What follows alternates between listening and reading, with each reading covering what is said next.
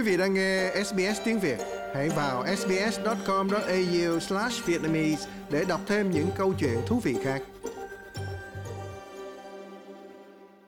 Khi đăng ký học đại học ở Úc, bạn sẽ cần thu xếp các khoản tiền phải trả cho khóa học của mình.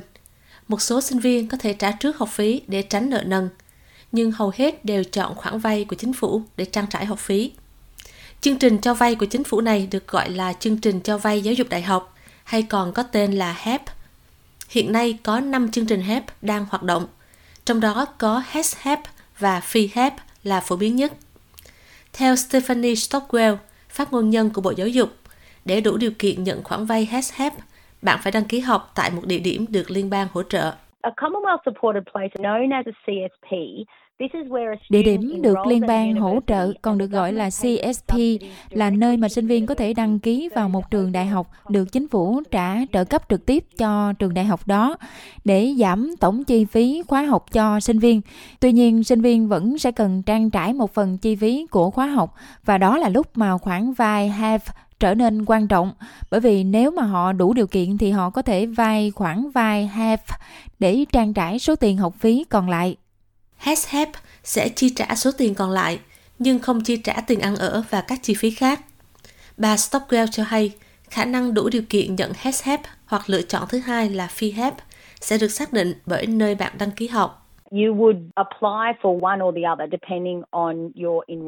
Bạn sẽ được đăng ký với HES HAVE hoặc là Phi HAVE tùy thuộc vào khóa học mà bạn chọn.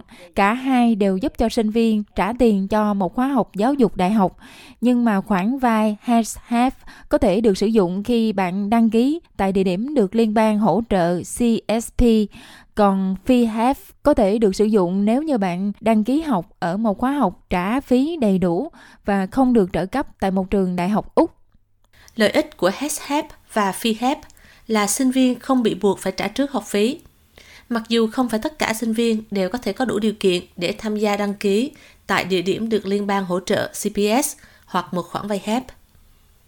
Quyền giám đốc điều hành của tổ chức các trường đại học Úc, rini Hinmarsh giải thích.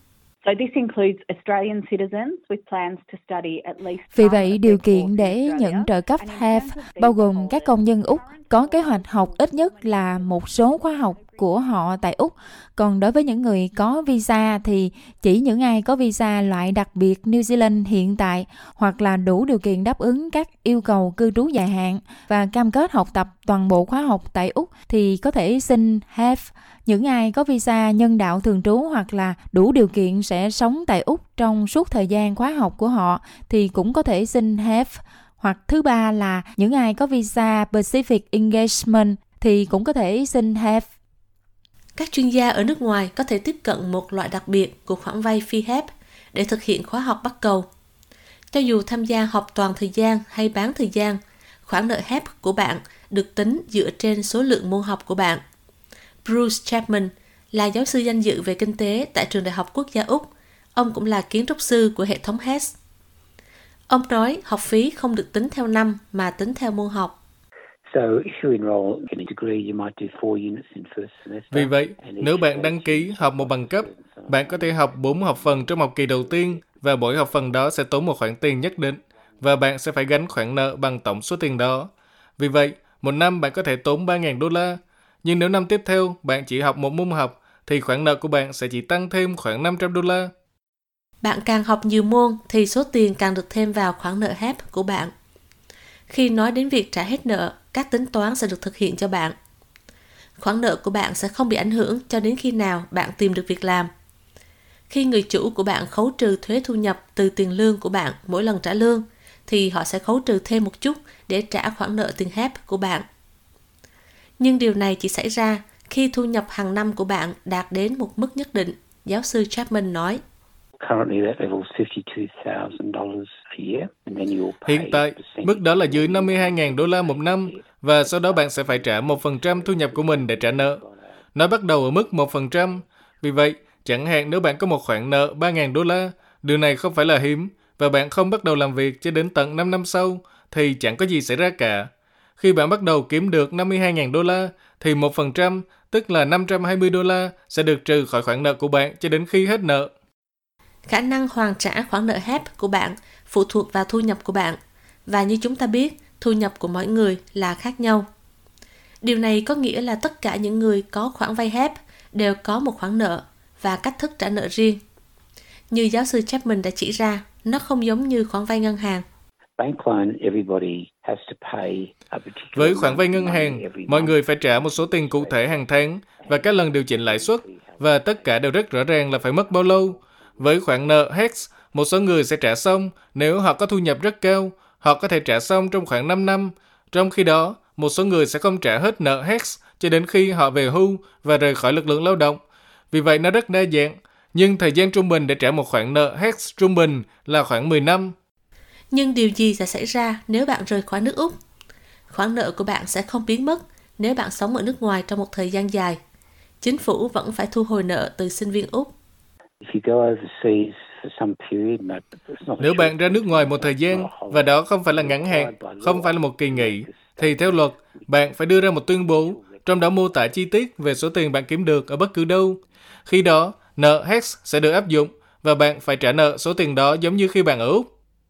Có giới hạn về số nợ mà sinh viên có thể tích lũy và giới hạn này được quy định trên trang web Study Assist của chính phủ. Mặc dù bạn không bắt buộc phải bắt đầu trả hết nợ cho đến khi bạn đạt đến ngưỡng thu nhập là 52.000 đô la một năm, nhưng điều quan trọng cần lưu ý là khoản nợ của bạn có thể tăng lên theo thời gian. Đó là bởi vì bất kỳ khoản nợ HEP nào còn tồn động đều được lập chỉ mục hàng năm. Bà Stephanie Stockwell cảnh báo.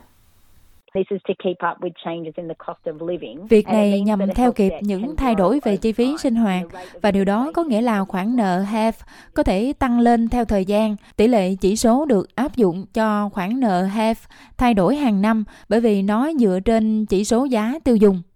Giáo sư Chapman nói chương trình HEP có một đặc điểm đặc biệt quan trọng, giúp nó khác biệt với các chương trình cho sinh viên nước ngoài vay. Vì việc hoàn trả khoản vay phụ thuộc vào thu nhập của bạn, nên bạn được bảo vệ khỏi việc bị đòi nợ nếu bạn đang gặp khó khăn về tài chính. Nếu mọi người gặp khó khăn, mất việc hoặc ốm đau, hoặc đang chăm sóc cho mẹ già hoặc trẻ sơ sinh, họ không phải lo lắng về việc trả nợ HEP vì chính phủ sẽ thu sau nếu họ gặp khó khăn về tài chính. Còn bà Rini Hinsmuth cho biết, nếu bạn đủ điều kiện nhận khoản vay HEP hoặc phi HEP, bạn chỉ cần đăng ký một lần trong suốt thời gian khóa học của mình. Quá trình nộp đơn rất đơn giản. Các sinh viên đủ điều kiện sẽ được yêu cầu điền vào biểu mẫu yêu cầu về nợ HESF do trường đại học của bạn cung cấp và trong biểu mẫu này thì bạn cũng sẽ cần những thông tin như là số hồ sơ thuế hoặc là xác nhận đã đăng ký TFN cũng như là mã định danh học sinh duy nhất của bạn, còn được gọi là USI. Bạn có thể tìm thêm thông tin về sự hỗ trợ của chính phủ nhằm tài trợ cho việc học đại học của bạn tại trang web studyassist.gov.au. Like, share, comment. Hãy đồng hành cùng SBS tiếng Việt trên Facebook.